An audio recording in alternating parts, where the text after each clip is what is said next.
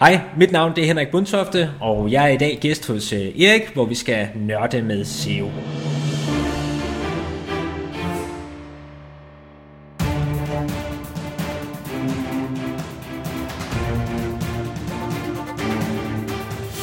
Det her er Help Marketing podcasten, lavet for dig, der arbejder med digital marketing, salg og ledelse, og som gerne vil opnå succes ved at hjælpe andre.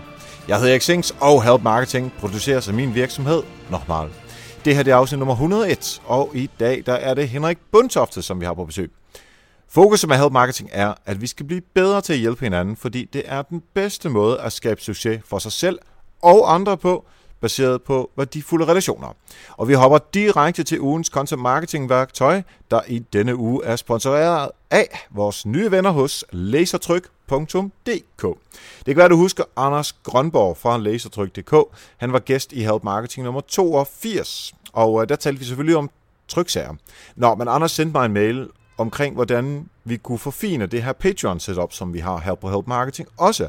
Og så kørte vi frem og tilbage med mails, og så endte vi med at tale på, hvordan der er andre måder at tage, tjene penge på her på uh, Help Marketing. Og det ledte så helt naturligt over i, at Lasertryk.dk gerne vil sponsorere Help Marketing. Og det er det, vi talte om sidste uge i afsnit 100.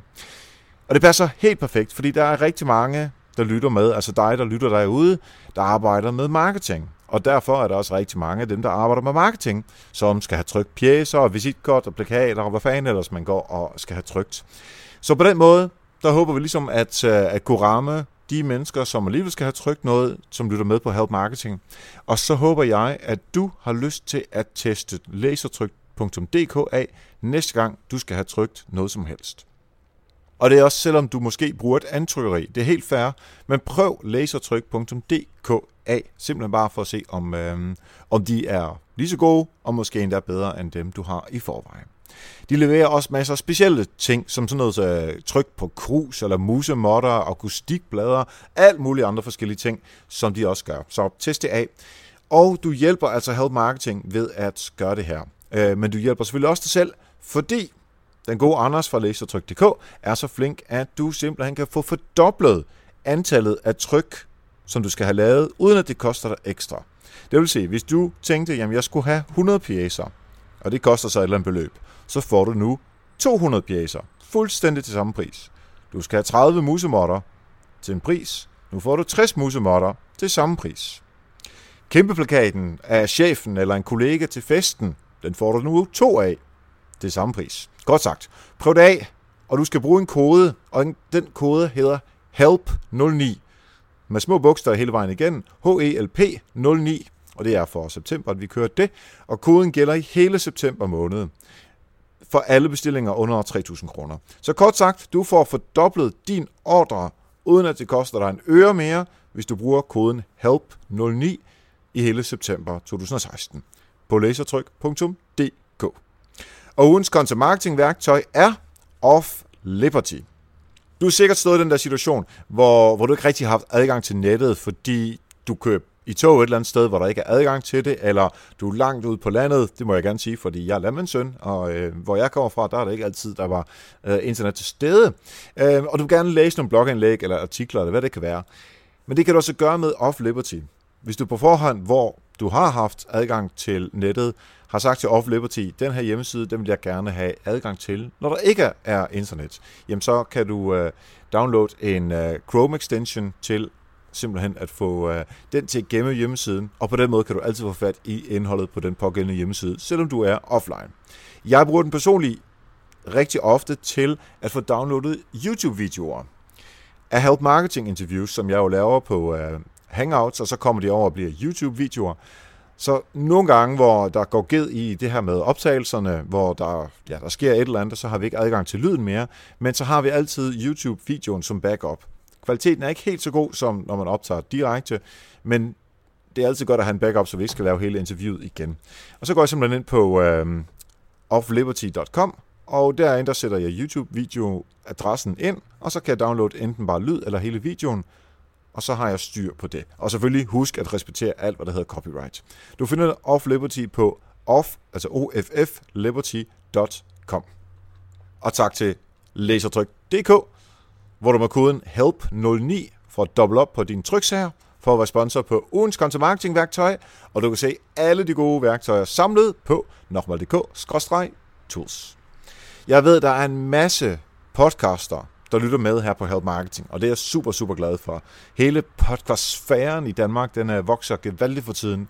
Hvis du er en af dem, som laver podcast, eller næsten er i gang med at lave podcasten, så vil jeg lige gøre opmærksom på, at vores gode ven i Potter, der også er Patreon af Help Marketing, og det kan du også blive på nokmal.dk-støtte, han har taget initiativ til noget, der hedder Podcast Camp. Der er omkring 50, der allerede har meldt sig til og sagt, at de gerne vil deltage. Og det er 11. november, det er lørdag den 11. november i centrum af København, hvor vi tager en hel dag ud og netværker, fortæller hinanden alt, hvad vi ved om podcasting, så vi alle sammen kan blive ikke bare en lille smule, men rigtig meget dygtigere. Og selvfølgelig også bare have det sjovt samtidig med. Så hvis du har lyst til at være med, så kan du finde Podcast Camp-gruppen. Det er en lukket gruppe, så du skal lige have adgang til det, og det er, at det kræver, at du har lavet minimum et afsnit af en podcast. Og det kan godt være, at øh, hvis du først lige er i gang, og du ikke har det endnu, så kan du få dispensation, så længe du altså har lavet et afsnit 11. november af en podcast. Jeg håber, at du har lyst til at være med til det. Og nu er det tid til at nørde SEO med Henrik Bundtofte.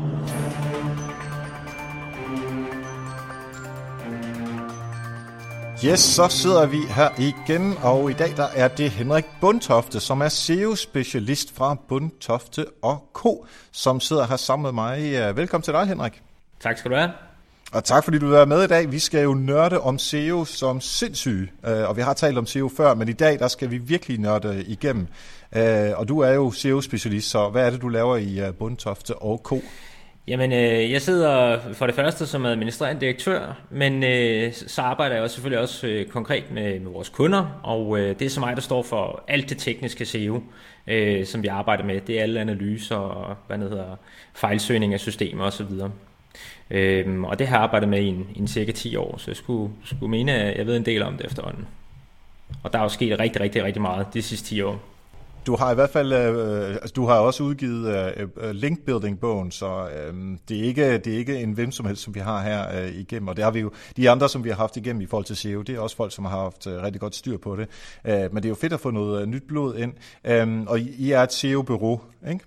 Jo, det er vi. Vi arbejder med, med alt, der har med search at gøre, øh, men også, øh, også begyndt at, at arbejde en del med Facebook og de sociale medier. Øh, men det er sådan en naturlig udvikling inden for SEO. Det handler efterhånden primært om, at vi skal trække trafik ind, øh, hvor end det er fra. Men når vi arbejder, altså det vi kalder SEO, det handler jo kun om, om søgemaskinerne, men det felt det er ligesom begyndt at blive ret øh, hvad det hedder, øh, smalt, kan man sige, på den måde, og man, man, man angriber egentlig online markedsføring på et meget mere holistisk plan nu til dag, som man gjorde for 5-6 år siden, hvor, hvor alt jo egentlig var delt op i undergrupper. Ja, præcis. Og det er også derfor, øh, altså Help Marketing er jo også delt op i, at i dag der taler vi om øh, sådan meget teknisk SEO, og næste gang der taler vi om øh, noget helt andet igen, og så er der Facebook-annoncering, og så er der sådan grammatik, hvordan man øh, sætter øh, ordene sammen på den mest fornuftige måde osv. Øh, og det er jo ikke fordi, man kun skal vide én ting, man skal jo helst vide så meget som muligt, og så, øh, så prøve at arbejde på tværs eller holistisk, som du siger. Øh, så det er jeg helt enig med dig i. Uh, inden vi kommer til uh, den, uh, den, den, den dejlige tekniske SEO-del, uh, så kunne jeg godt tænke mig at høre sådan en pay forward-historie fra dig. Jamen, øh, jeg havde en fra i går, en, øh, en der hedder Kasper Tange Højris. Han øh, skrev til mig, han var blevet spurgt af en, øh, en hvad hedder, journalist øh, omkring, øh, om han kendte nogle øh, danske SEO-eksperter, som øh, kunne tænke sig at udtale sig til en artikel, der skal ind på en øh, lang række forskellige store internationale medier. Og øh, der skrev han så til mig, øh, om jeg kunne tænke mig at blive interviewet til det, og det vil jeg selvfølgelig gerne. Og det er ikke fordi, jeg har øh, et specielt forhold til, til ham Kasper her i forvejen, men han skriver så til mig, at han har, har lært meget øh, SEO øh, igennem min blog og læst min bog og sådan nogle ting. Så, så det synes jeg er et meget klassisk eksempel på sådan en paid forward. Og det er egentlig i virkeligheden noget, jeg oplever sådan ret tit, at, at folk skriver for at hjælpe mig med et eller andet, fordi de føler, at de har fået noget hjælp af mig tidligere. Øh, og det, det er jo rigtig dejligt, når, når verden fungerer sådan. Og det, det har vi meget inden for online markedsføring, og det er en af de, de ting, jeg synes, der er rigtig fedt ved, ved, ved vores branche. Ja, præcis, og jeg er helt enig. Altså det er, øh, jeg tror, jeg har sagt det før, men iværksætterfolk og sådan markedsføringsfolk, altså de er simpelthen de sødeste mennesker til at hjælpe hinanden. Øhm, og derfor øh, passer det selvfølgelig også meget godt, men altså pointen er jo, at det kan jo lade sig gøre i alle brancher. Øh, nu er vi så, så bare ret gode til det, men det kunne også være fedt, hvis bankerne gjorde det, og advokaterne gjorde det, og hvad ellers man har derude. Ikke? Altså, men øhm, indtil videre et dejligt eksempel. Jamen, Jys, Jyske Bank prøver jo også, kan man sige. Der, der er nogen, der, der, der ligesom prøver at, at tage teten i de forskellige brancher, men, men ja, vi har det nemt i vores branche i forhold til mange, men, men det er jo muligt i alle brancher, som du siger. Det er klart. Ja. Godt. Jamen lad os komme ind på øhm, det helt konkrete, øh, og det er jo øh, den, den tekniske SEO-del. Øhm, men lad os lige først få overblikket for dem, der måske ikke har lyttet med i de tidligere afsnit, som vi har haft om SEO herinde. Øhm, hvad er der, altså hvilke elementer indgår der sådan helt overordnet i SEO-arbejdet? Ja, altså man, øh, man snakker om, vi har, vi har kort sagt det, der hedder, øh, hvad hedder øh, on-site SEO, og så har vi off-site SEO. On-site SEO, det dækker alt det, vi, vi laver på vores website, for at, altså, hvor vi prøver at, at sørge for, at søgemaskinerne synes bedre om vores, øh, vores indhold og vores website, og sørge for, at vi rangerer bedre. Øh, og i, i den interne del, der har vi som det øh, ikke sige, det er det vigtigste, men tæt på det vigtigste, det er det, det tekniske fundament, altså hvordan er dit website bygget op, og, og er, det, er det bygget korrekt op, øh, kan Google finde ud af at, at læse og bearbejde dit website, og kan bruger for den sags skyld. Det næste, det er jo så det kontekstuelle, altså øh, teksten på, på hjemmesiden, det har jo umådeligt meget at sige i forhold til, øh, til søgemaskiner. Og øh, så har vi sådan noget som, som søgeord. Det er vigtigt, at vi kender vores søgeord, søgefraser. Vi skal kunne identificere, hvad det er, folk de søger efter. Og så skal vi selvfølgelig sørge for, at vi tilbyder det, som vores målgruppe nu rent faktisk øh, sidder og, og efterspørger. Og øh, den, den interne del, det er som sagt alt, der har med, med, med selve websitet at gøre. Og øh, den eksterne del, øh, oh, det er der, hvor vi går ud ting, og øh... skal skaffe noget omtale. Mm. Henrik, må jeg lige spørge dig om ting? Uh, sådan noget som meta-descriptions, altså metadata, uh, hvor vil du lægge, altså det er selvfølgelig det internt uh, på sitet, men hvad vil du lægge det under? Altså sådan det kontekstuelle, eller uh, det det, det er et meget godt spørgsmål. Det vil sige, du kan ikke rigtig lægge det ind under noget helt specifikt. Det, det er en blanding af det konceptuelle og, og det tekniske, fordi at øh, øh, meta, det er underliggende beskrivelse, så det er egentlig i princippet til søgemaskiner, man laver det. Men det er jo også, øh, det, er jo også det underliggende, den underliggende beskrivelse, øh, sidetitel og metabeskrivelse, der, der vises ude i søgeresultaterne. Så det er jo også din, din kommunikation til dem, som rent faktisk ser det resultat i søgeresultaterne. Ja. Så derfor er det jo også en kommunikationsopgave, når man arbejder med det. Men vi kigger også meget på det, når vi arbejder med teknikken, fordi det handler også om, at, at, at de her metabeskrivelser nu for lange, er de for korte, øh, bruger vi nogle tegn eller et eller andet, som, som Google ikke bryder sig om. Der kan være en masse forskellige øh, hvad hedder, øh, faldgrupper i forhold til dem. Men, ja. men det er en blanding af, af teknik og det konceptuelle. Så lad os tage det eksterne. Ja, det eksterne, det handler om, at vi skal have markedsført vores, vores hjemmeside, ligesom vi kender det med, med vores øh, offline butik. Vi skal simpelthen ud og snakke om øh, vores website på, på internettet, for at folk de kender til det. Vi skal skaffe indgående links. Øh, et, et indgående link til et website, det, det er det, man kalder en, en anbefaling, og generelt set, sådan groft sagt, nu flere, der, der linker til dit website, nu mere populært med websitet og sværere. Og det er sådan, at Google groft sagt øh, behandler øh, links. Så har vi sådan noget som øh, sociale medier, hvor vi også gerne vil have trafik fra. Det er ikke noget, Google kigger særlig meget på lige nu, hvis de overhovedet kigger på det. Men man skal være ret naiv, hvis man ikke tror, at, at, øh, at de sociale signaler de på et eller andet tidspunkt bliver bearbejdet af søgemaskiner.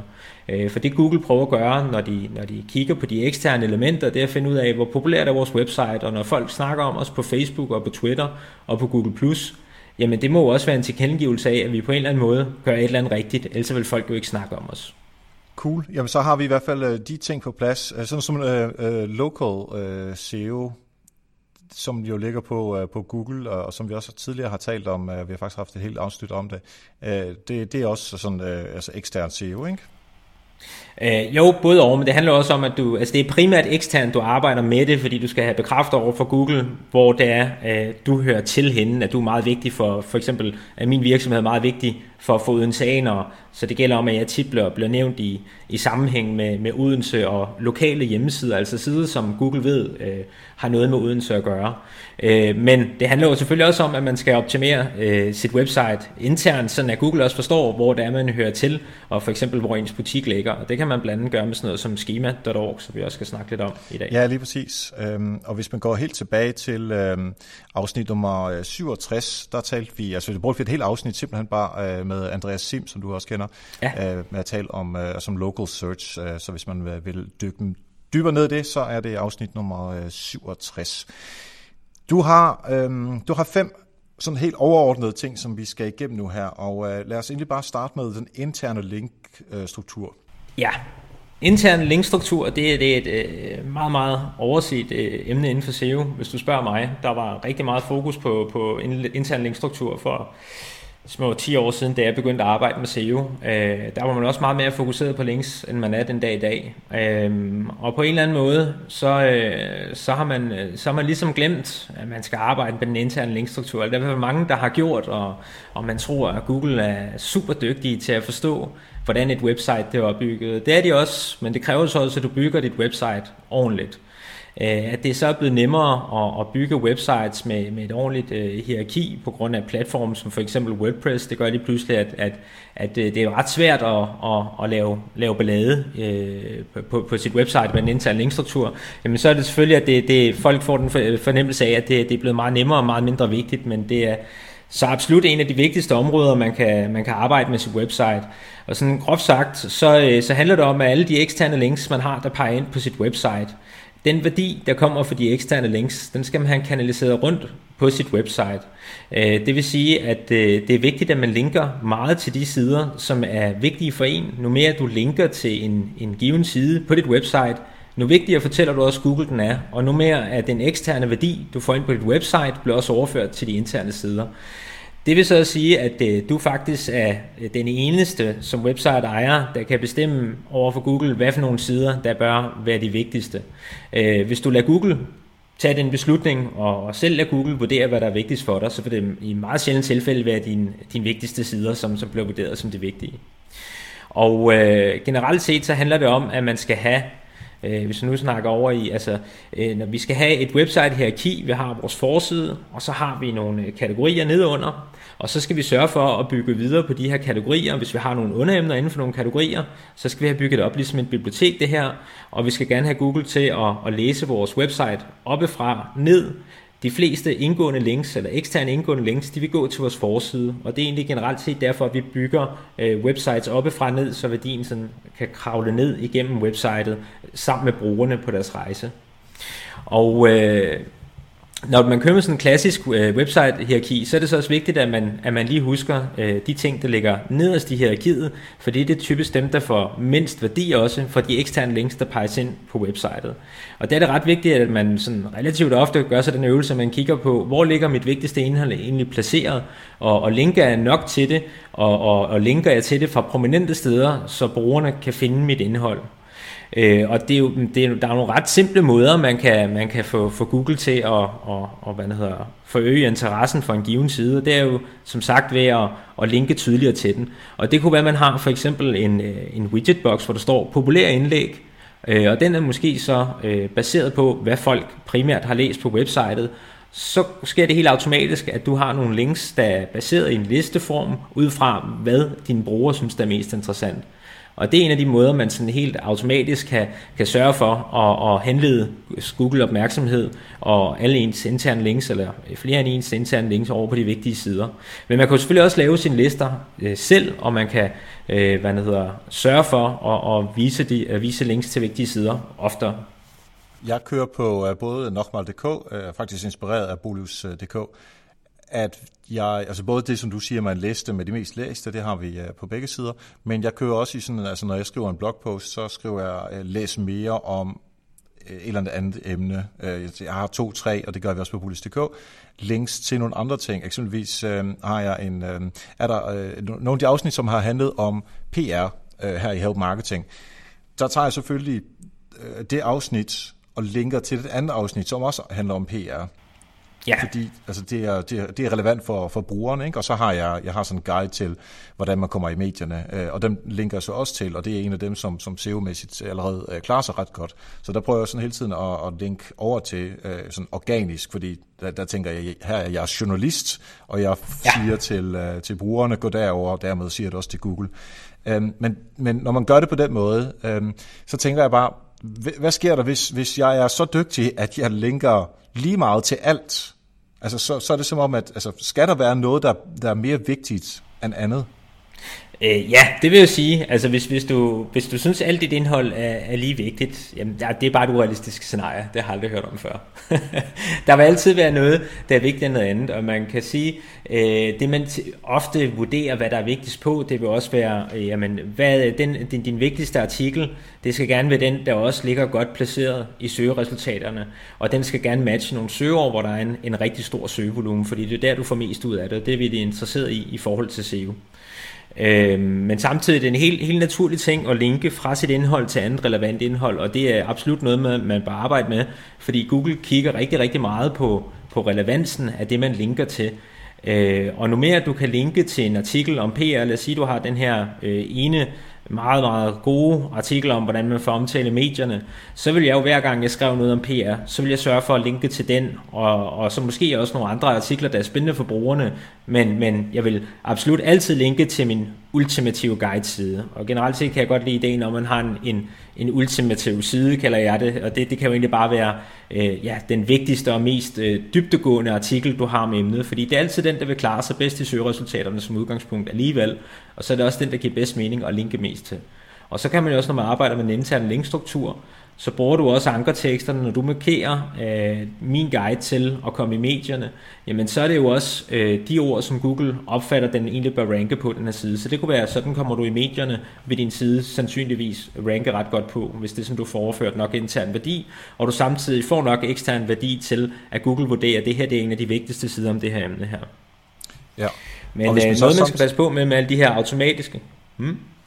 Hvis man så samtidig kigger på øh, det sted, hvor man konverterer bedst, altså så den her ultimative side, som du, som du er inde på, så kunne det være rigtig fint, at den her side også er bedst til at konvertere til et nyhedsbrev, eller til et salg, eller hvad det nu er, man, man er ude efter på sin øh, hjemmeside. Det skulle jeg gerne følge sig ad, øh, som jeg tænker det, ikke? Jo, absolut, absolut. Men det kommer an på, hvad, hvad hensigten er jo. For for nogen der er hensigten jo bare at Altså øh, for eksempel for min blog, jeg vil gerne have en kontaktformular, øh, at der er nogen, der udfylder en kontaktformular, men, men øh, langt størstedelen af min, min personlige blog, det, det er jo det, man kalder content marketing. Jeg vil gerne øh, undervise folk i det, jeg arbejder med, jeg vil gerne vise dem, at jeg kan finde ud af det, fordi så ved jeg, at de tænker på mig den dag, de står med et problem, de måske ikke selv kan løse. Øh, og det er jo igen det her med at, at, at give væk, og det er jo helt, øh, ja, ja, det behøver vi ikke så snakke så meget om her, det er jo egentlig det, det, det handler om. Altså det er øh, content marketing, men hvis du har en, en vigtig side, du har et produkt, som du hellere vil sælge frem for nogle andre, så er det selvfølgelig det, du skal arbejde på at få, øh, få linket øh, mest til internt. Så det bliver vurderet som det vigtigste. Og igen, hvis du, hvis du sælger produkter, så, så er det altså rigtig vigtigt, at du altid vælger øh, et primært produkt, du gerne vil sælge. Du må ikke have øh, fire produkter i en kategori, som du lige gerne vil sælge, fordi det, det er praktisk talt umuligt at komme til at rank på, på de øh, fire produkter, mindre folk de skriver det konkrete produktnavn. Og, og når folk de søger, altså de søger, sø, øh, hvad hedder, søgninger, eller der hvor der er allerflest søgninger, det er jo på lidt bredere generiske søgetermer, som for eksempel øh, mobiltelefoner, eller, eller øh, hvad hedder SEO øh, for den sags skyld. Det, det vil sjældent være super øh, præcist. Hvis det, hvis det er meget præcist longtail søgeord, så vil der sjældent være særlig mange søgninger på det, kontra de brede. Skal man tænke noget øh, øh, uh, page rank ind i det her? Ja, det skal man. Øh, og der er mange, der ikke bryder sig om ordet PageRank, men altså Google er, er baseret på, på, på den formel, der hedder PageRank.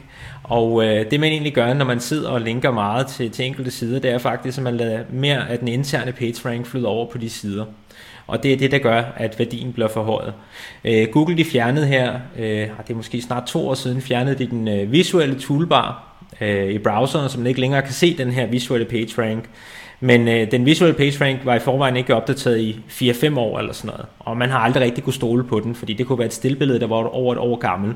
Så i realiteten har man aldrig rigtig, rigtig kunne bruge den til noget. Årsagen til Google fjernede den, øh, det er modsat, hvad mange tror, det, det handler egentlig bare om, at Google ikke vil have, man fokuseret på PageRank, fordi at, at det, det er jo ikke det, det handler om for Google. Det handler om, at folk laver noget godt indhold og får nogle gode links, fordi de laver nogle kanon gode hjemmesider.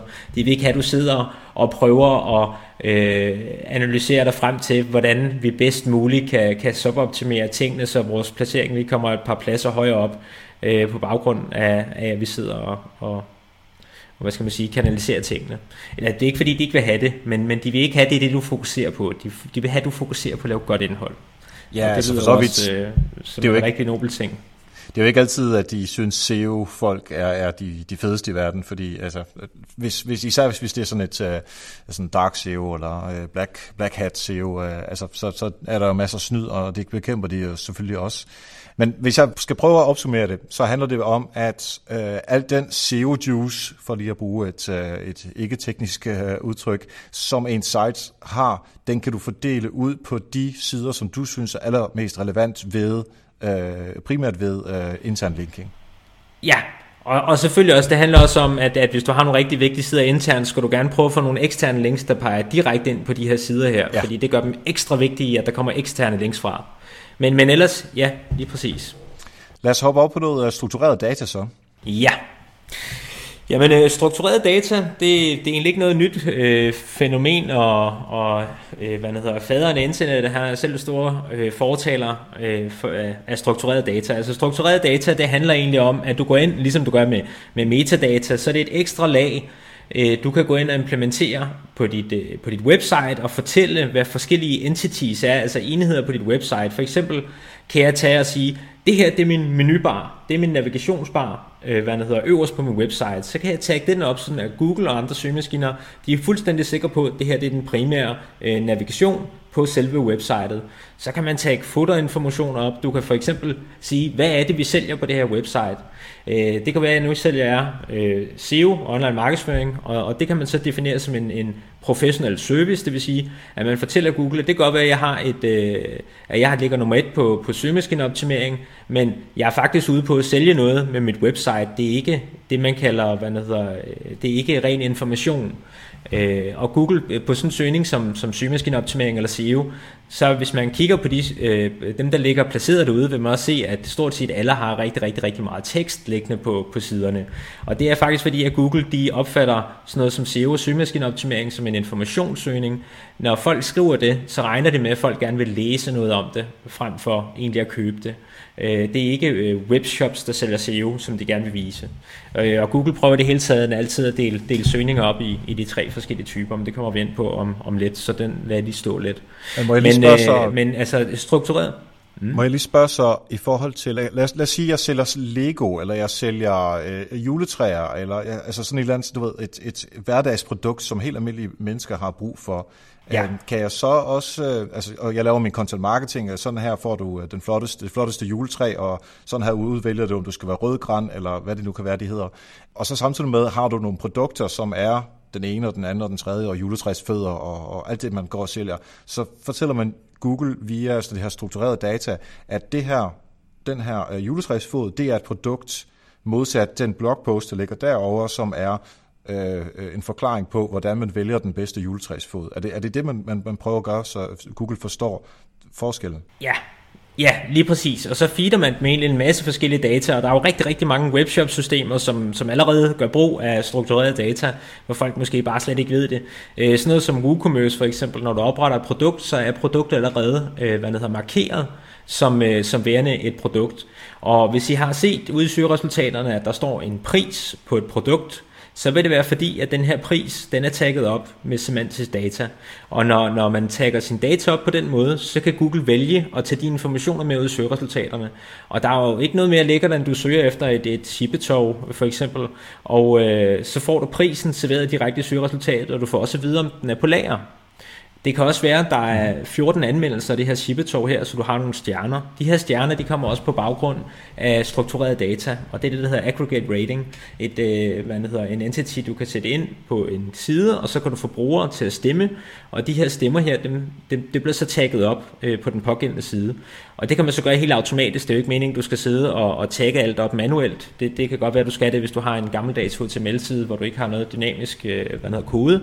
Men ellers så tagger man rundt, op rundt om sine, øh, sine schemafiler. For eksempel, det kan være header PHP, at du går ind og, og hvad hedder, tagger din, øh, din menu op, eller det kan være i din øh, product single fil i din WordPress, at du går ind og siger, her skal vi simpelthen lige have, have noget brugerbedømmelse på, vi skal have tagget det op med aggregate rating, og så vil vi gerne lige have prisen her, den er også blevet tagget, så at Google forstår, at der er en, en pris på det.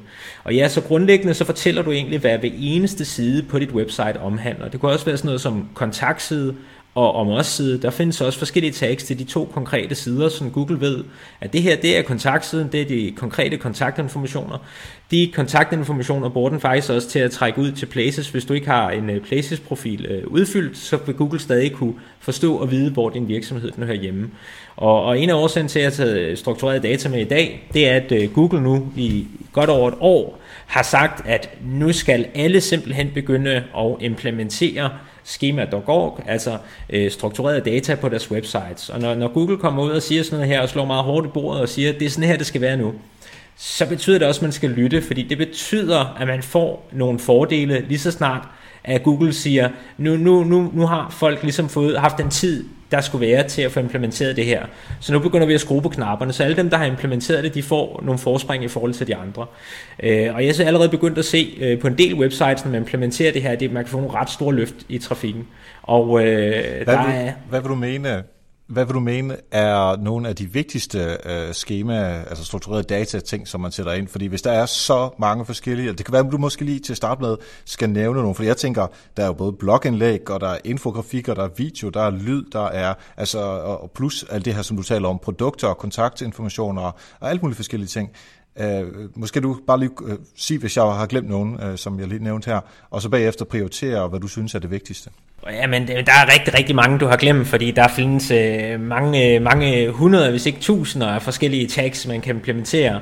Jeg kan sige, at dem, som jeg er allermest fokuseret på at få implementeret, det er, at jeg tagger øh, for eksempel øh, websiters forside op. Det, det er noget, næsten ikke nogen mennesker gør. Det, det er Google og andre søgemaskiner. Det vil gerne have, at du fortæller, hvad er indgangsvinklen til dit website, og øh, det deklarerer man ved at, at sætte en kode ind, der siger, at det her det er websitet. Det er indgangsvinklen til hele websitet. Så tagger jeg alle andre sider op også med det, der hedder webpage. Jeg fortæller, at det her det er en, en, en webpage, fordi det er øh, alt, der ikke er et billede eller en video eller et eller andet, det er en, en webpage. Og øh, hvis der er produkter involveret, så er produkter meget, meget, meget vigtige at få tagget op. Og øh, det er sådan noget som, øh, som øh, hvad det hedder, listevisninger også, og så øh, om os sider og kontaktsider, det er rigtig vigtigt, at de er tagget op. Det, det, det fortæller noget, øh, det, altså det fortæller til Google, at, at man står inde, øh, man står inden for, hvem man er og hvad det er, man laver. Og generelt set sådan noget som om os sider og kontaktsider, de er generelt set rigtig, rigtig vigtige og meget undervurderet af mange inden for SEO. Øh, er der noget Google, de elsker, øh, men så er det at se, at, at, øh, at man viser, hvem man er, og at man står inden for, for alt det, man laver og man fortæller en historie om, hvorfor man har den her virksomhed eller det her website. Det, det er noget, Google kigger på, når de prøver at vurdere det, der hedder Trust Us. Ja. Hvad med, uh, hvis man har et, et WordPress-site, som der er rigtig mange lytter, der har, er, det, kan man, er der nogle øh, plugins, som man bare siger, okay, øh, det her plugin, det fortæller øh, via, øh, det vil schema.org, nu er det ret mig, hvis jeg tager fejl, øh, men det, øh, der fortæller man, at det er kontaktsiden, det her det er omsiden, det her det er nogle produkter osv. Er, er der nogle nemme løsninger for, for WordPress-folk? Ja, der, er, der findes noget, der hedder Shima App, øh, som Altså jeg vil sige, det er ikke, man, man, skal, man skal stadig kunne forstå, hvad, hvad schema er, før man egentlig kan finde ud af at bruge programmet, men det gør det væsentligt nemmere at implementere en WordPress-side. Det, det virker så også til stort set alle andre systemer, hvor du egentlig øh, går ind og indsætter en, en, en metakode, og så trækker den egentlig, hvad hedder, schemaen fra, fra det her værktøj her, hvor du har været inde og definere de forskellige sider, og der kan du så lave nogle mønstre, så det kan, øh, hvad hedder, øh, så du, du kan duplikere det ud på mange antal sider. Men der findes også øh, nogle forskellige øh, WooCommerce, hvad hedder, hedder øh, plugins, der kan gøre det her. Og Yoast har, har lavet, eller Yoast SEO plugin, der har han en, en WooCommerce extension, man kan købe. Øh, og hvis du så køber den, så bliver alle produkterne tagget bedre op, end WooCommerce gør som standard, og du har nogle flere muligheder der. Så jeg vil sige, hvis man kører en WooCommerce shop, så, så er Yoast SEO i forvejen ikke til at komme udenom, og så er det egentlig bare at opgradere til, til den anden version her, hvor du har til øh, udvidet WooCommerce integration. Smart. Øhm, lige en ting. Øh, I Bolius, nu spørger jeg bare, fordi jeg gerne vil vide det. I Bolius, øh, der har vi jo øh, journalistisk indhold, og vi har blogposts, som jo er, er ja. forskel. Er der, er, ser øh, Google også forskel på det? Ja, det gør de. Øh, altså, vi har, vi har jo en, øh, vi har en, øh, en entity, der hedder blogpost, hvor man fortæller, at det her det er en, en blogpost, så har man en artikel, men man har også det, der hedder in-depth articles, altså hvor det er meget, meget uddybende artikler, og hvis man laver den slags, altså meget, ligesom I faktisk har på, øh, jeg læste en eller anden artikel, der hedder om noget, Det er ja, jeg kan huske artikler, som du har læst. Ja, det var, det var en meget, altså, meget lang faktaartikel. I havde simpelthen beskrevet det alt det. om det her emne her. Det var en af mine kunder, som, som egentlig arbejdede på, på det samme. Og øh, hvad det hedder, ja, men det, det, det, det er faktisk en in-depth article, og det, det kan man tage op øh, på en anden måde også, som du fortæller Google. Det her det er sådan en artikel, der kommer, kommer rigtig dybt ned i emnet. Og øh, det, er, det, det kan være en rigtig, rigtig stor fordel at implementere det, fordi nogle gange så vil Google rigtig gerne lægge de her in-depth articles meget, meget højt placeret, og de har nemmere ved at identificere mm. dem, hvis I tagger dem som, som det. Ja. Okay. Og man kan også tage forums og brugergenereret indhold og alting faktisk. Ja. Hvis man har kommentarer på sitet, øh, skal de, så skal de også øh, øh, tagges som, som brugergenereret indhold, altså hvis de ligger eksempelvis under en, en faktaartikler, eller en ja. artikel, eller en blogpost, eller hvad det kan være. Ja, det kan man gøre, og en af fordelen ved det, det er, at hvis, hvis brugerne laver nogle helt forfærdelige kommentarer, så, så kan du være sikker på, at Google i hvert fald ikke opfanger det som værende jeres indhold. Og så er det selvfølgelig også mm. rigtig, rigtig vigtigt, at man tager personen, der har skrevet artiklen op også, at man fortæller, hvem er forfatteren af den her artikel. Og der findes en hel række tags til at gøre det også øh, og beskrive den konkrete øh, hvad hedder, person. Og det kender vi lidt fra den gang, vi havde, øh, hvor Google Plus var lidt større, hvor vi kørte med, med det her, øh, som, man, øh, som jeg i hvert fald også kaldte for, for author rank. Og jeg tror, eller jeg er faktisk ikke i tvivl om, at Google stadig arbejder på at akkreditere hvad hedder, enkelte personer, der er meget, meget dygtige inden for et eller andet felt. Og øh, det er nok også derfor, Google de også beder sig om ikke at fjerne alle de her rel ali author tags, som vi har lavet i sin tid for at få vores ansigt ud i søgeresultater, når vi kobler op mod Google øh, Plus. Og det er også øh, faktisk også struktureret data, vi kører med der. Fedt. Så det hele taget er der mange, der har arbejdet delvis med struktureret data, men, men øh, der er ikke særlig mange, der kommer til bunds i det. Og, og det er der, man ja. ser øh, løftene i trafikken, når man, når man virkelig har defineret alt. Så det, og det kunne vi jo snakke lang tid om. Er der mere, eller skal vi hoppe videre til brugeradfærd? Så vi skal gå videre til brugeradfærd, men jeg vil lige slå fast, øh, at det her med struktureret data, det er altså det, man kalder Web 3.0. Næste udvikling i internettet, det er faktisk, at vi får struktureret data på alle hjemmesider. Og der er vi faktisk mm. ikke øh, kommet til endnu rigtigt. Så, så næste generation fra Web 2.0 til Web 3.0, det, det handler altså om, at vi skal have struktureret al vores data. Og det handler også om, at vi kan trække data fra hinanden på tværs af platformer, og man kan generere et meget, meget hurtigere internet, når vi har alle de her data tagget op. Men øh, ellers, yes, lad os hoppe videre til brugeradfærd. Og øh, i forhold til brugeradfærd, jamen det, det er jo et, et emne, der er blevet sindssygt vigtigt de sidste øh, to år. Jeg kan slet ikke understrege, hvor, hvor vigtigt det er blevet. Øh, for et par år siden, der kunne man lave alverdens skød hjemmesider og banke dem op i søgeresultaterne, og øh, søgemaskinerne vurderer måske, at de her sider de er gode, fordi de har sindssygt mange indgående links. Men øh, tidligere har Google ikke kigget på, hvordan brugeren så bevægede sig, når det landede på den pågældende side. Øh, og det, det, det er jo selvfølgelig en, en rigtig stor sladderhang til Google, når de begynder at kigge på, på data, når de lander på et website. Fordi at hvis du kan banke et eller andet website op på en førsteplads på øh, hurtigt eller billigt mobil bredbånd eller et eller andet, men brugerne de løber skrigende væk, når de kommer derind, så sker der det nu til dags, at dit resultat simpelthen begynder at rykke sig ned af rigtig, rigtig, rigtig hurtige resultater. Men hvis Google kan aflæse, at du har en abnorm bounce rate, at folk de smutter simpelthen med det samme, at de, de lander på dit website, eller de bruger måske 10 sekunder, og så kommer de aldrig tilbage igen, jamen så fortæller de altså Google, at det her det er et meget dårligt resultat. Og så lader Google ikke dit resultat ligge i søgeresultaterne. Omvendt kan man også sige, at hvis du så har en placering 7-8 stykker, og når brugerne så lander på dit website frem for nogle af de andre øh, placeringer, der ligger højere op end dig, Jamen, og øh, at brugerne så får en fantastisk oplevelse på dit website, så kan det faktisk skubbe dit website længere op i resultaterne. Så vi har fået sådan et helt ekstra lag med, hvor, hvor Google går ind og kigger på det menneskelige aspekt og prøver at vurdere, jamen, hvordan, øh, hvordan fungerer det her website egentlig? Er er det brugbart for brugeren, eller, eller er det bare rødt op på, på unaturlig vis? Altså, at det er blevet spammet op på en eller anden måde. Øh, og det er en af de ting, der har gjort, at det blev rigtig, rigtig svært at, at, at spamme også og lave øh, Black Hat i Google. Og du kan sagtens stadig gøre det, men, men du kan ikke blive liggende der i særlig lang tid. Og det er også derfor, de fleste af os, der arbejder med seriøs SEO, vi, vi slet ikke bruger nogle af de her gamle teknikker mere. Fordi det er, det, det er et spørgsmål om tid, før du forsvinder igen. Jeg øh, havde på et tidspunkt øh, en, der, der var sådan en side, som uh, skulle sætte fokus på uh, vandforbrug. Der, der var en, en virksomhed, som, uh, jeg tror det var vandpumper, de solgte, eller noget i den stil. Og de, jeg kunne så se, at de havde uh, et, et, et, ja, skal man sige, uh, et, et, et gray area SEO-bureau, som ville lave noget for dem, netop med de her sådan, uh, små ligegyldige hjemmesider, som de har banket op uh, ret hurtigt. Og, og grund til, at jeg lavede mærke til det, det var, at de har taget uh, nogle af vores artikler, øh, og lavet om til øh, infografikker.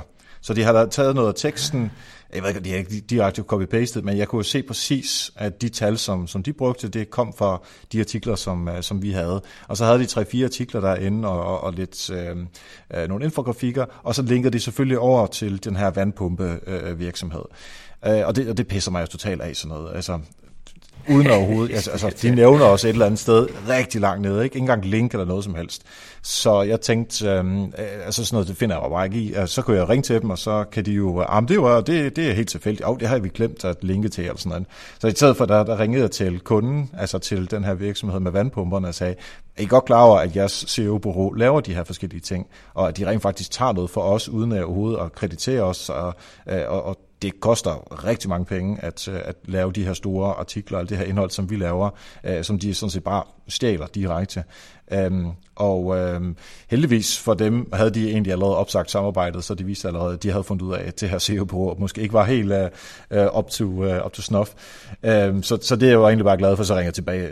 Bagefter ringede jeg så til dem og sagde, det her det holder simpelthen bare ikke, og undskyldninger og alt muligt andet gejl. Ikke? Men man ved jeg bare, at sådan nogle de bliver ved med at køre. Men, men så er jeg nemlig glad for, at du siger, at når nu Google kan se, at de alligevel ikke kan øh, holde placering, fordi øh, folk ikke øh, holder sig derinde i lang tid, så vil de falde automatisk. Så jeg håber lidt, at, at den slags stopper. Ja, men det, det, det arbejder de jo hele tiden på. Vi ser jo også, øh, i hvert fald på et år siden, der var der kom rigtig mange til i SEO-branchen lige pludselig, fordi at, at man måske fandt en enkelt taktik eller to, der rent faktisk gjorde en forskel, men øh, og det kan man stadig, men de fleste af den slags øh, mini og virksomheder, de er der kun en års tid, indtil alle deres kunder begynder at få problemer, fordi de ikke forstår øh, jeg synes, ligesom hele aspektet af SEO. Der er, der er ikke noget, der hedder en enkelt SEO-strategi, der bare gør, at du kan skyde til tops. Det er mange forskellige elementer, øh, der er blandet sammen. Øh, så ja, det, det bliver absolut sværere øh, SEO, og det gør også, at vi får mange af de her krejler, der ellers har været her tidligere også væk fra branchen. Og ja. det er jo skønt. Og det er jo smart, at Google har Google Analytics, som de stiller gratis til rådighed, i hvert fald hvis man ikke har øh, den, den store dyre pakke, fordi der har Google adgang til altså, altså, de der ting som, som bounce rate og, og uh, antal minutter per side og gennemsnits uh, sidevisninger per session og, og konvertering og alle de der forskellige ting, uh, for så, så kan de jo se, Lige hvordan uh, de data ser ud. Men de har jo også, og så har de selvfølgelig også Chrome, som selvfølgelig nok giver relativt mange ja. data til dem også. Og så har de også, øh, ud over det, noget af det, man, vi ved, de bruger, det, det er, at de, de måler direkte for søgeresultaterne. For eksempel, at du sidder på din IP-adresse, du har lavet en søgning, du besøger måske mit rigtig, rigtig dårlige website, så kan de se, at din IP-adresse kommer tilbage til Googles indeks i mm. løbet af, af få sekunder så kan de jo, den her, øh, den, den difference, der ligger ved det, så hvor lang tid du har været der. Så det er sådan set også ligegyldigt, om der slet ikke er analytics eller noget som helst, så vil de stadig kunne spore, at brugerne hopper tilbage. Og det kalder man pogo-sticking, det her med, hvis, hvis en bruger lander ind på et website, rører tilbage i Google, går, ned ned, finder et andet, måske rører tilbage i Google igen. Og flere brugere det gør det, nu mere bliver Google også i tvivl om, om de overhovedet er i stand til at levere de rigtige resultater på en søgeresultatside. Og, og det er faktisk noget, det kan man faktisk også godt lege med, sådan at man egentlig kan få ændret resultaterne. Øh, men altså noget af det, man kan gøre i forhold til brugeradfærd, også hvis vi skulle snakke om, hvad man, hvad man så kunne gøre for at skabe en bedre rejse, det er jo, det er jo sådan noget som, altså, som du også selv lige nævnte, en kommentering, det er en god oplevelse, og en kommentering kan jo mange ting, det kan være en tilmelding til et nyhedsbrev, Øh, det kan være, at de, de trykker på en, en, en kontaktmail, det kan også være, at de køber noget, bestiller noget på websitet. Øh, men en konvertering vil altid være et succeskriterie, for brugeren har på en eller anden måde øh, fundet det, han, han, han søgte. Men noget af det, jeg ikke ser, at folk gør så meget, det er for eksempel at splitteste af, af indhold. Øh, simpelthen lave splittest af, af, hvis du har en god artikel, jamen, så prøv at rykke rundt på paragraferne, og så find den rigtige formel, der gør, at brugerne bliver allerlængst tid på den her artikel her. Øh, og især sådan nogle, øh, ved, ved jer ved Bolius, når I laver sådan nogle øh, rigtig, rigtig store artikler, så kan man jo få rigtig, rigtig meget ud af det, øh, ved at sidde og optimere på dem. Øh, der, det kræver selvfølgelig, at der kommer nogle, nogle besøgende til siderne. Øh, det vil det så nok også gøre i jeres, øh, til jeres artikler. Øh, det kan være ja. svært at gøre for andre, hvis man ikke har nok besøgende for at søge resultater. Men lige så snart du har øh, besøgende for søgeresultaterne, har kørt med noget AdWords osv., så, videre, så bør man egentlig sidde og split-test på, på sit indhold for at gøre oplevelsen bedre, når det lander på websitet. Ja, altså, vi har jo den her lille million sessions om måneden, så uh, der er jo rigelig uh, trafik at tage af. Uh, jeg vil også gerne gøre det på ja. eget site, men, men der, der, det, det kan sådan ikke lade sig gøre, det er for småt.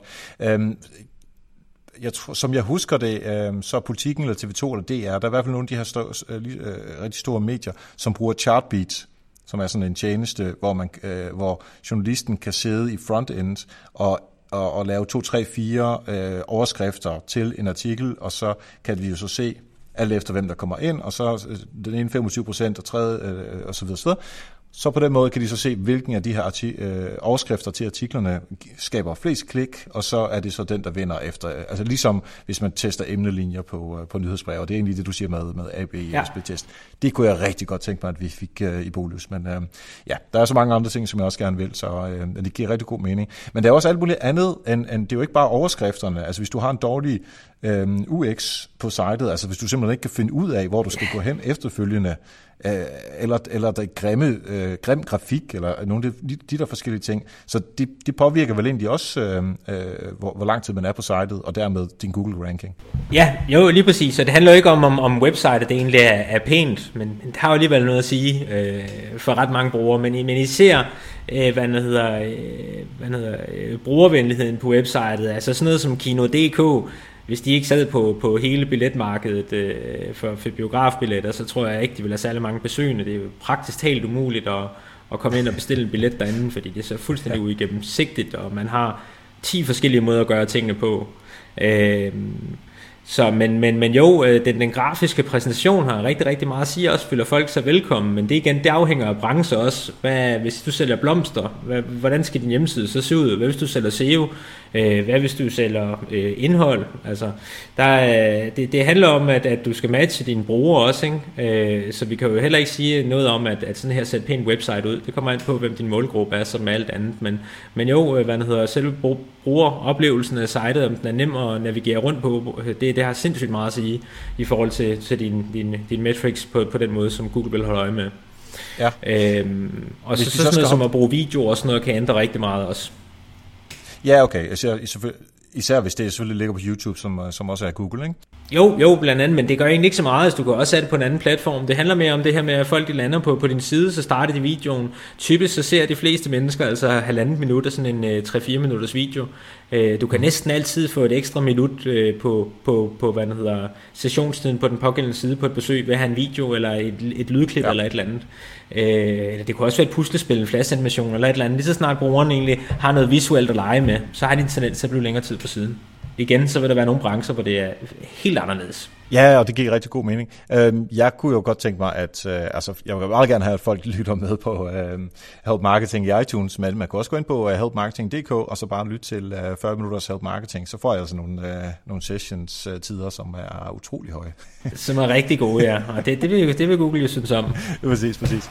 Lad os nu lige se på, lad os sige, at vi har nogle, øh, øh, nogle søgeresultater, hvor vi ranker godt så den der kamp om ligesom at, at beholde de her øh, gode øh, rankings på, på, søgeresult, øh, på søgeresultaterne og på, dermed på søgeordene. Hvad, øh, hvad kan man gøre der? Fordi der er jo kamp om det hele tiden. Det er jo, det er jo ikke noget statisk. Det, det udvikler sig hele tiden. Ja, altså øh, når, når du først kommer ud i, øh, i søgeresultaterne, og du ligger godt derude, ja, så, så stopper kampen jo som sagt øh, slet ikke. Altså det handler om for det første at komme ind på forsiden, så folk de bliver eksponeret for, dit, øh, øh, for, for din side. Altså hvis du ikke ligger på forsiden, er der ikke nogen, der ser dig mere. Øh, for et par år siden, der kunne man også godt f- øh, få besøg, når du lå på side 2, men, men nu til dags, hvis en bruger ikke finder det, de leder efter på side 1, så går de ud, simpelthen ud fra, at det er dem, der har søgt forkert. Det er ikke Google, der leverer et forkert resultat. Så man, det, det er meget sjældent, at man får besøgende på, på, på side 2 efterhånden. Men altså det man kan gøre, det er, at man kan arbejde med, med sin øh, metabeskrivelse og sine sidetitler, og så kan man jo arbejde med, med, med schema. Man kunne for eksempel få, få stjerner i søgeresultaterne. Det, det skiller sig rigtig, rigtig meget ud. Med mindre alle andre har stjerner i søgeresultaterne, så gælder det selvfølgelig om at være den, der ikke har stjerner, øh, men som gør noget andet. Fordi det handler om at skille sig ud. Du konkurrerer mod øh, seks andre, hvis det er en, en syv-listing, og ellers konkurrerer du med ni andre, hvis det er 10 listings.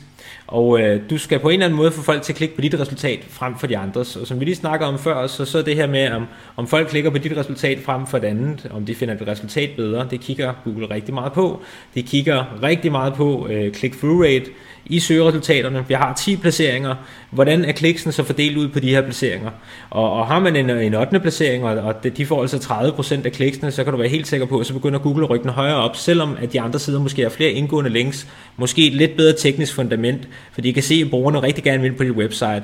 Hvis brugerne så også har en god oplevelse derinde, så kan de virkelig komme højt op.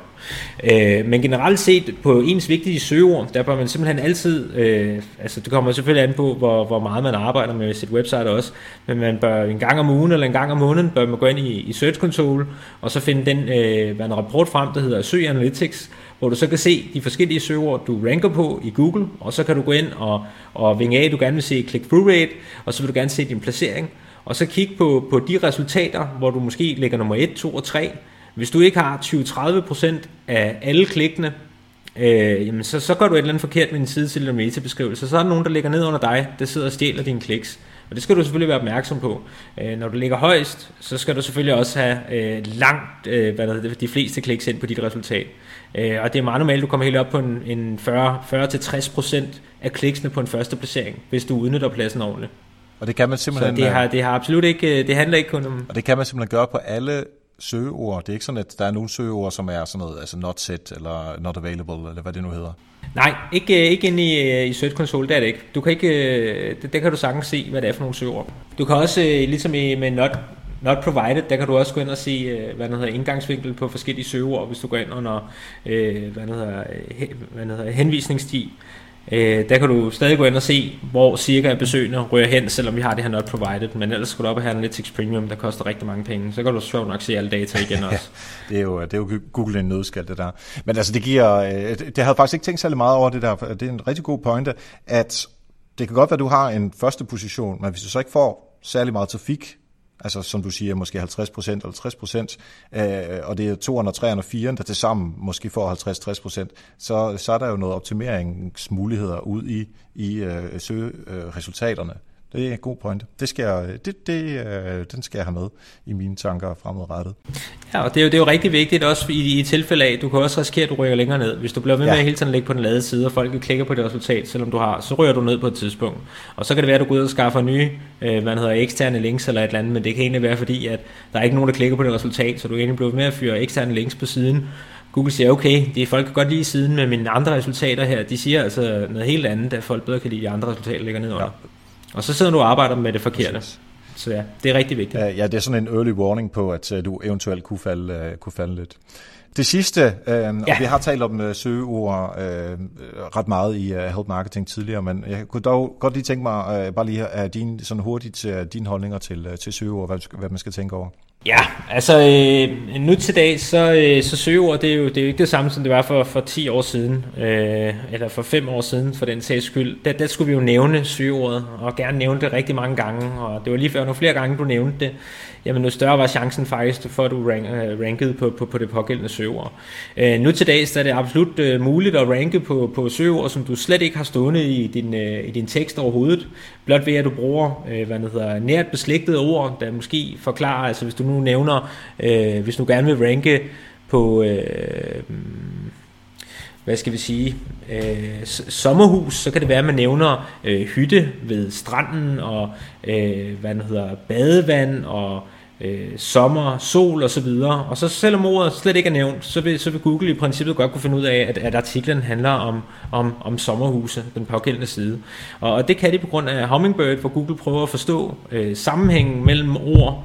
Og det var Hummingbird, det var en stor opdatering, der kom for 2-3 år, det er måske 3 år siden nu øh, hvor de simpelthen omskrev hele øh, Googles kerne for, for bedre at kunne forstå og bearbejde sprog. Og der har vi det her med, med enheder igen også. Google skal være i stand til at bearbejde sprog, ord og enheder på hjemmesider. Altså vi får altså en meget mere kompleks øh, Google, som kan arbejde meget, meget hurtigere øh, ved at implementere de her ændringer her. Og det gør også øh, Google meget mere øh, præcis, og det gør det meget, meget sværere at game øh, maskinen. Men, men øh, og generelt set, så, øh, så det her med, med, med med, med søgeord. Du skal i stedet for at prøve at ranke, der er selvfølgelig nogle søgeord, der er super interessante at ranke på, man gerne vil ranke på, men, men det handler egentlig om at, at hvad hedder, give svar på det, som folk de efterspørger i søgeresultaterne.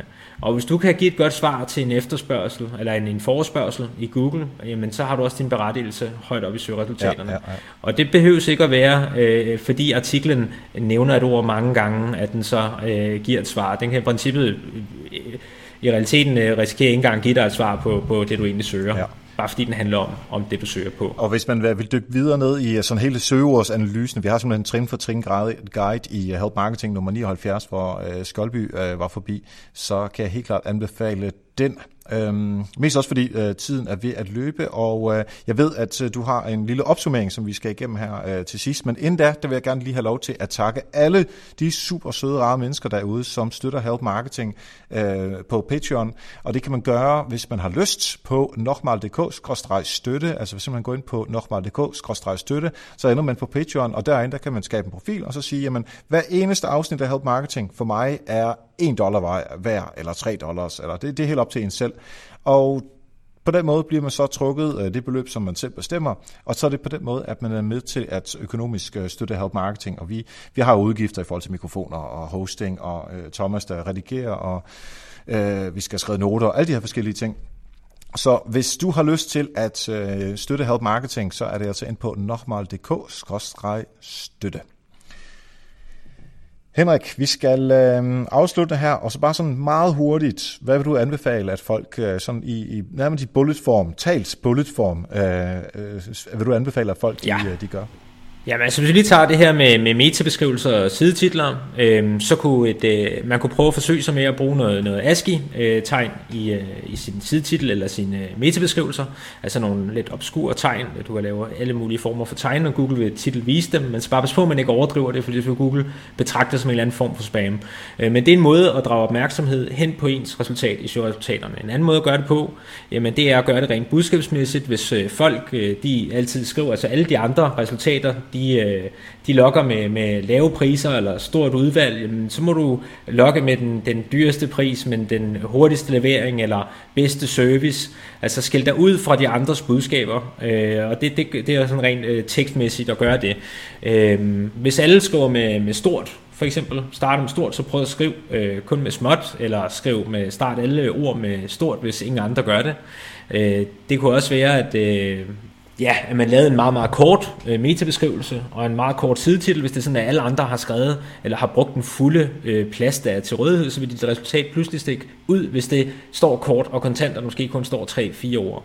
Så altid, når man tager kampen i søgeresultaterne, så kig på, hvad de andre gør, og så prøv at gøre det stik modsatte. Eller gør det, som de gør, så gør det væsentligt bedre end dem. Mm-hmm.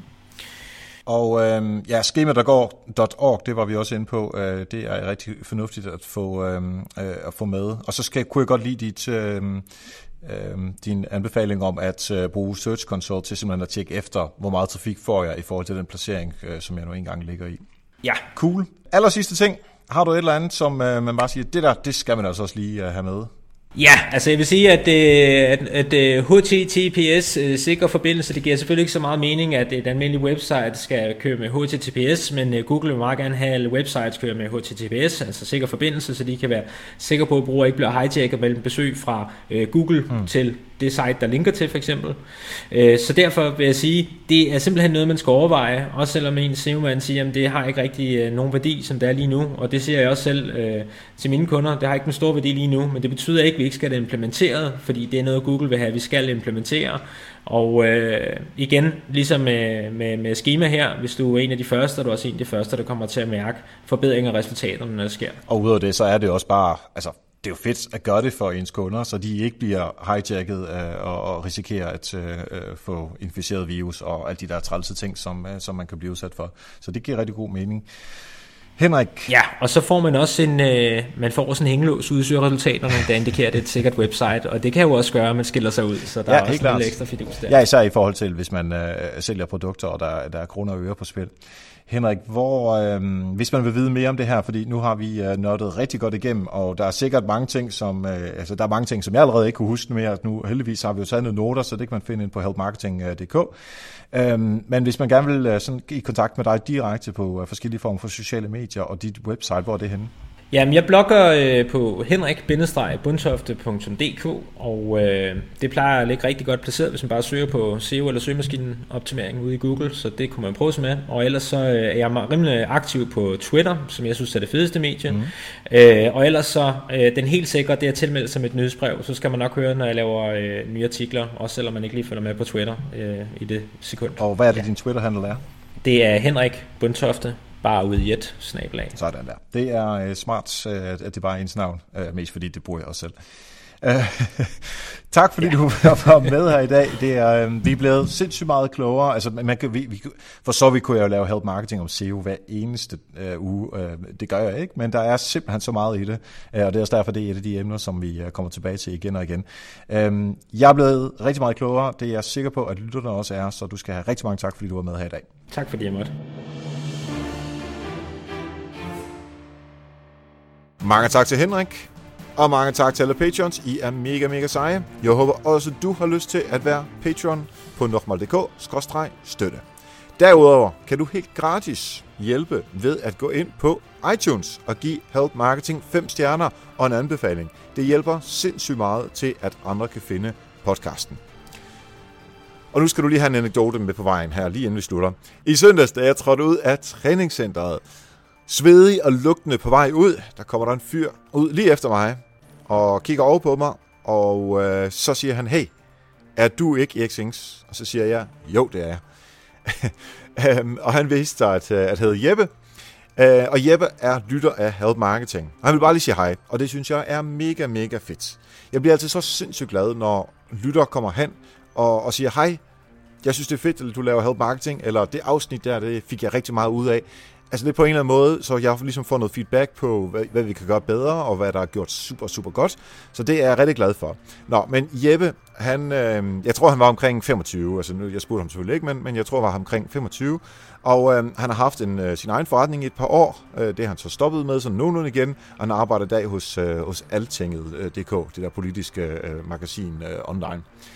Og så snakker vi en lille smule mere om noget, som vi også talte om i afsnit 100 sidste uge. Det der med at have sin egen platform.